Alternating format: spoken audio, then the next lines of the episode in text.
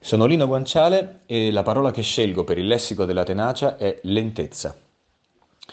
La parola individua un concetto che siamo abituati a considerare come un disvalore nel nostro mondo dei ritmi frenetici. Chi è lento non funziona, no?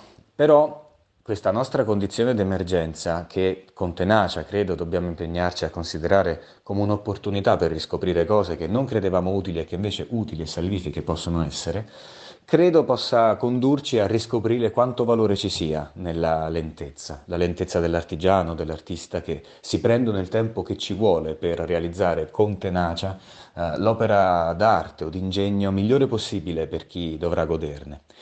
E mm, a farmi pensare alla lentezza come un valore è stato un artista che amo molto, come credo tantissimi eh, all'ascolto, che è Glenn Gould.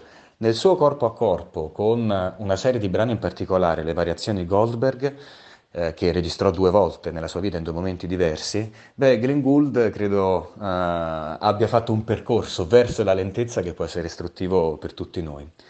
Eh, Gould registrò le variazioni Goldberg la prima volta nel 1955, a 23 anni, un'esecuzione piena di energia, di eh, capacità tecnica, che lo impose all'attenzione del mondo come il giovane pianista più talentuoso del suo tempo.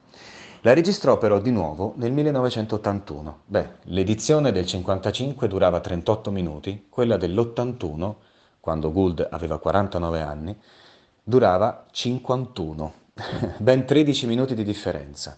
A chi gliene chiese conto, Gould rispose: Con l'età ho scoperto il valore della lentezza.